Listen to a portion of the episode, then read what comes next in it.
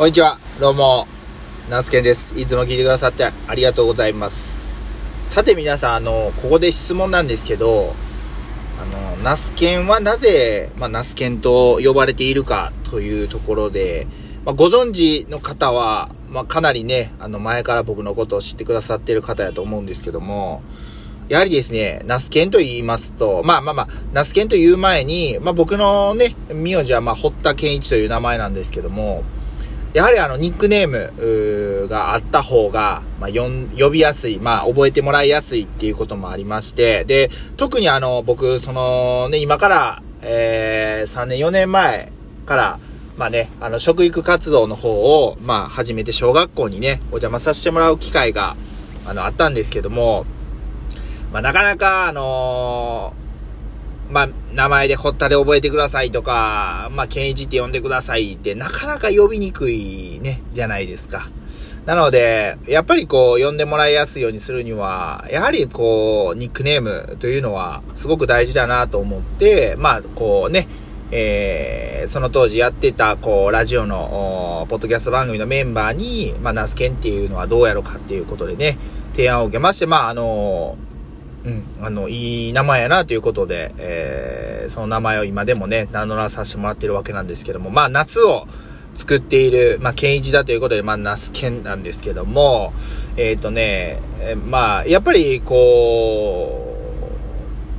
う、まあ、冒頭でクイズを出したのは、やっぱりこう、ナスを作、まあ、ナスを作っているっていうことを、まあ、広くね、あの、知ってもらいたいっていう、まあ、思いもあって、ナスを作っているっていうわけなんですけども、あの、まあ、正直ですね、今、結構悩んでおりまして、っていうのは、このまま僕はその、まあ野菜農家をやっていく上で、まあナスを作っていくべきなのか。で、特にですね、僕そのビニールハウスを今から、まあ5年前に建てて、えー、まあやっぱりその、毎年、えー、ビニールハウスの、おまあ借りたお金をね、貸しいただいてそのお金で建てたわけなんで、毎年こう返していってる最中なんですよ。で、10年返済のうち、まあ今2年が終わって、まああと8年残っているわけなんですけども、まあ、それをね、えー、まあ、返していく、必要がもちろん、あのあります。で、加えて、えー、ビニールハウスっていうのは、えー、し、まあ、家もそうなんですけど、メンテナンスをしないといけないわけですよね。で、特にビニールハウスっていうぐらいなんで、ビニールっていうのはね、あのどうしても4年5年経つと、あの、まあ、埃であったりとか、こう、まあ、汚れ、えー、あと破れですよね。あの、そういった経年劣化、まあ、いわゆるそういう劣化が、あの、起きてしまって、なので5年に1回ぐらいは、こう、ビニールをね、新品に交換しないといけないんです。で、まあ、その作業をね、今年、実は、その業者さんにやってもらったわけなんですけど、まあ、何百万っていう単位でやっぱりね、必要になってくるわけなんですよ。だから、あと5年後にまた、えー、何百万って必要になってくる、わけなんですね。えー、なので、えー、まあ、そういった、メンテナンス費用のお金とかも毎年やっぱり積み立てていかないといけない。そうするとやっぱりもうその何百万っていうね、えー、まあハウスに、えー、お金をつぎ込んでいかないといけないっていうこともあって、で、実はそのビニールハウスで、まあ前置きは長かったんですけど、まあ僕はナスを作っているわけなんです。で、えー、っと、1月、年越した1月に今年はあナスの苗を植えました。で、夏野菜っていうぐらいなんで、やっぱりね、気温、まあその1月ってまだまだ寒いわけですよ。で、まあハウス内温めるために、えー、重油っていうのをね、えー、暖房機で、まあ燃焼させて、えー、空気を温めて、その空気をハウス内に循環させるっていう方法で、えー、まあ、ハウス内を温めてナスを育てていました。で、1月に、そのナスの苗を植えて、収穫がスタートしたのが3月の、まあ、下旬、末ですね。なので、おおよそ2ヶ月間、まあ、何も収穫するものがないのに関わらず、毎日暖房代っていうのが必要になってきます。だいたいね、暖房代、えー、重油っていうのがね、1リットルで100円超えてきてます。で、それが、えー、おそらく多い時は、寒い時は1週間で、えー、1000リッターぐらい使うんちゃうかなと思います。もちろんその、設定温度。例えばその、暖房機っていうのは、10度に設定すれば、メモリを設定すれば、10度より下がると、暖房機がつく、稼働するっていう形になります。で、もちろんですけど、15度と10度の設定温度、まあ、5度開きがあるわけなんで、えー、もちろんその15度よりも10度にした方が、えー、暖房機の稼働時間は減らせれるんで、つまり、えー、燃料費の削減につながるわけなんですけども、ナスって、やっぱりその、えー、っと、寒すぎると枯れてしまうんですね。だから12、3度ぐらいにするのがベストっていうふうに、まあ、言われているんですけども、僕はその中でもやっぱり暖房代ちょっとなかなり負担やなっていうことで10度に設定しました、今年は。で、まあ無事にまあ、無事にというかまあ枯れずに済んだんですけども、ちょっとですね、思うような生育の結果が今年得れず、売り上げもやっぱり昨年より落としてしまいました。はい。で、えー、っと、なので、まあ、結論からいくと、今年3月に、えー、まあ、従来1月に植えてたナスを、来年は3月に植えようっていうふうに思ってたんですね。3月に植えると何がいいかというと、暖房代を使わなくて済むっていうことがあります。燃料を使わなくて暖房機を動かさなくても、いわゆる無加温って言ったりするんですけどね。ビニールハウスの中であれば、その時期やったら暖房機を稼働させずともナスが作れるっていうのが3月のまあ中下旬に植える作型なんですね。けど、これデメリットもあって、えー、収穫が、あおそらく3月の下旬に植えれば、1ヶ月ちょっと、だからもう5月入ってから収穫ちゃうかなと思ってます。なので、1月に植える作型と、1ヶ月以上、まあ、あの、収穫スタートするのに開きがあるんですね。で、もちろん、開きがある。で、な、暖房代の稼働時間は減らして燃料費も削減できるけど、1ヶ月、えー、出せる期間が遅くなるわけなんで、その分の売り上げっていうのはもちろんないわけですよね。はい。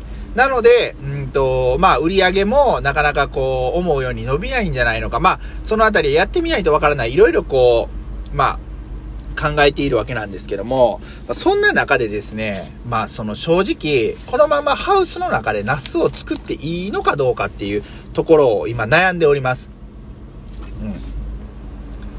まあ、なんでかと言いますと、今僕現在ね、ビニールハウスには小松菜を作っているわけなんですけども、小松菜っていうのは基本暖房機をかけず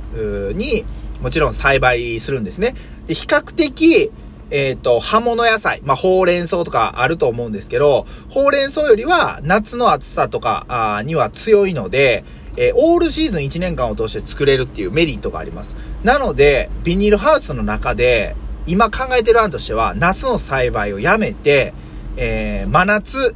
時期、本当に一番暑い8月の1、2週間を除いて、えー、それ以外は小松菜を作ろうかというふうに思ってます。はい。で、えー、っと、種をまいてから早ければ 1, 1ヶ月ほどで、30日ほどで収穫を迎えれるっていうのがまあメリットとしてはあります。年間で、えー、うまくやれば8回ぐらい多分種まき、収穫を行えるんじゃないのかなと思います。1回、1作の売り上げっていうのはもちろんナスよりは圧倒的に少ないですけど、回数でカバーするっていう感じですね。はい。ただ、需要と供給がもちろん大事なんで、えー、ナスを、今まで作ってたのを、まあ、ハウスで作らなくなるっていうことは、えー、今まで出せていた時期にナスが出せなくなるので、その分の売り上げは減ります。トータルでただ考えた時にどうなるかっていうところは、まあ、これから、あいろいろこう考えてシミュレーションしていくわけなんですけども、でね、あ、完全にまあ、ナスの栽培をやめるわけではなくって、えー、いわゆる露地栽培、ビニールハウスではなくって、外で、えー、栽培しようと思います。あの、一般的に夏野菜を植える、夏野菜を植える時期だと言われている5月の連休中に、えー、外の畑にナスを植えて、で、まあ、1ヶ月ぐらいで収穫を迎えて、えー、まあ、9月いっぱいか10月の上旬ぐらいまで収穫できたらいいかなとか思ったりしています。まあね、一つの、まあ、本当にこう農業をスタートさせるきっかけがナスだったし、えー、僕がおじいちゃんに、えー、教えてもらった一番最初の野菜もナスだったし、で、名前にもナス犬って入ってるわけなんで、えー、ナスを作るっていうことはね、これからも続けていきたいと思うんですけども、まあ、僕の場合は、ナス以外にもやっぱり小松菜や人参、えー、とかをねあ、さつまいもとかを作って、これからも作っていきたいと思ってますんで、えー、まあそんな感じでね、えー、ちょっとキロに、えー、立たされているというか、毎年これでね、僕農業始めて今10年目なんですけど、毎年同じことしてないですね。えー、もう本当にあの、なんか、えー、1年やってみて出た課題を次の年にやってみて、えー、うまくいったこともあれば、新たな失敗も出たりして、もう本当にまあ試行錯誤の連続って言いますか、うん、あの、飽きることがないなというふうに思ってます。だからね、本当に一つのものを、作り続けている、まあ農家さん、まあ一つの作業をこう、本当にずっとされているこう職人さんみたいな人って本当にすごいなっていうふうに思います。自分はね、本当ね、性格的には飽き性で、一つのものを、一つのもの、物事を長期間にわたって続けるっていうのがね、多分ね、もうこれ無理なんですよ。これ決定的なもう自分の中での欠点なんで、えー、そこと、そこを、まあ、騙し騙しやって長く、生産、農産物作るっていう風にするよりも、自分としては、まあ、ある程度短い期間でパッパッパッパこうやっていった方が、あの、いいんじゃないのかなっていう風に思ってる次第であります。はい。まあ、あのー、これからもね、えー、家族経営で、まあ言うてもでも、父、母も、あと、よくでき、よく作業お願いできて5年。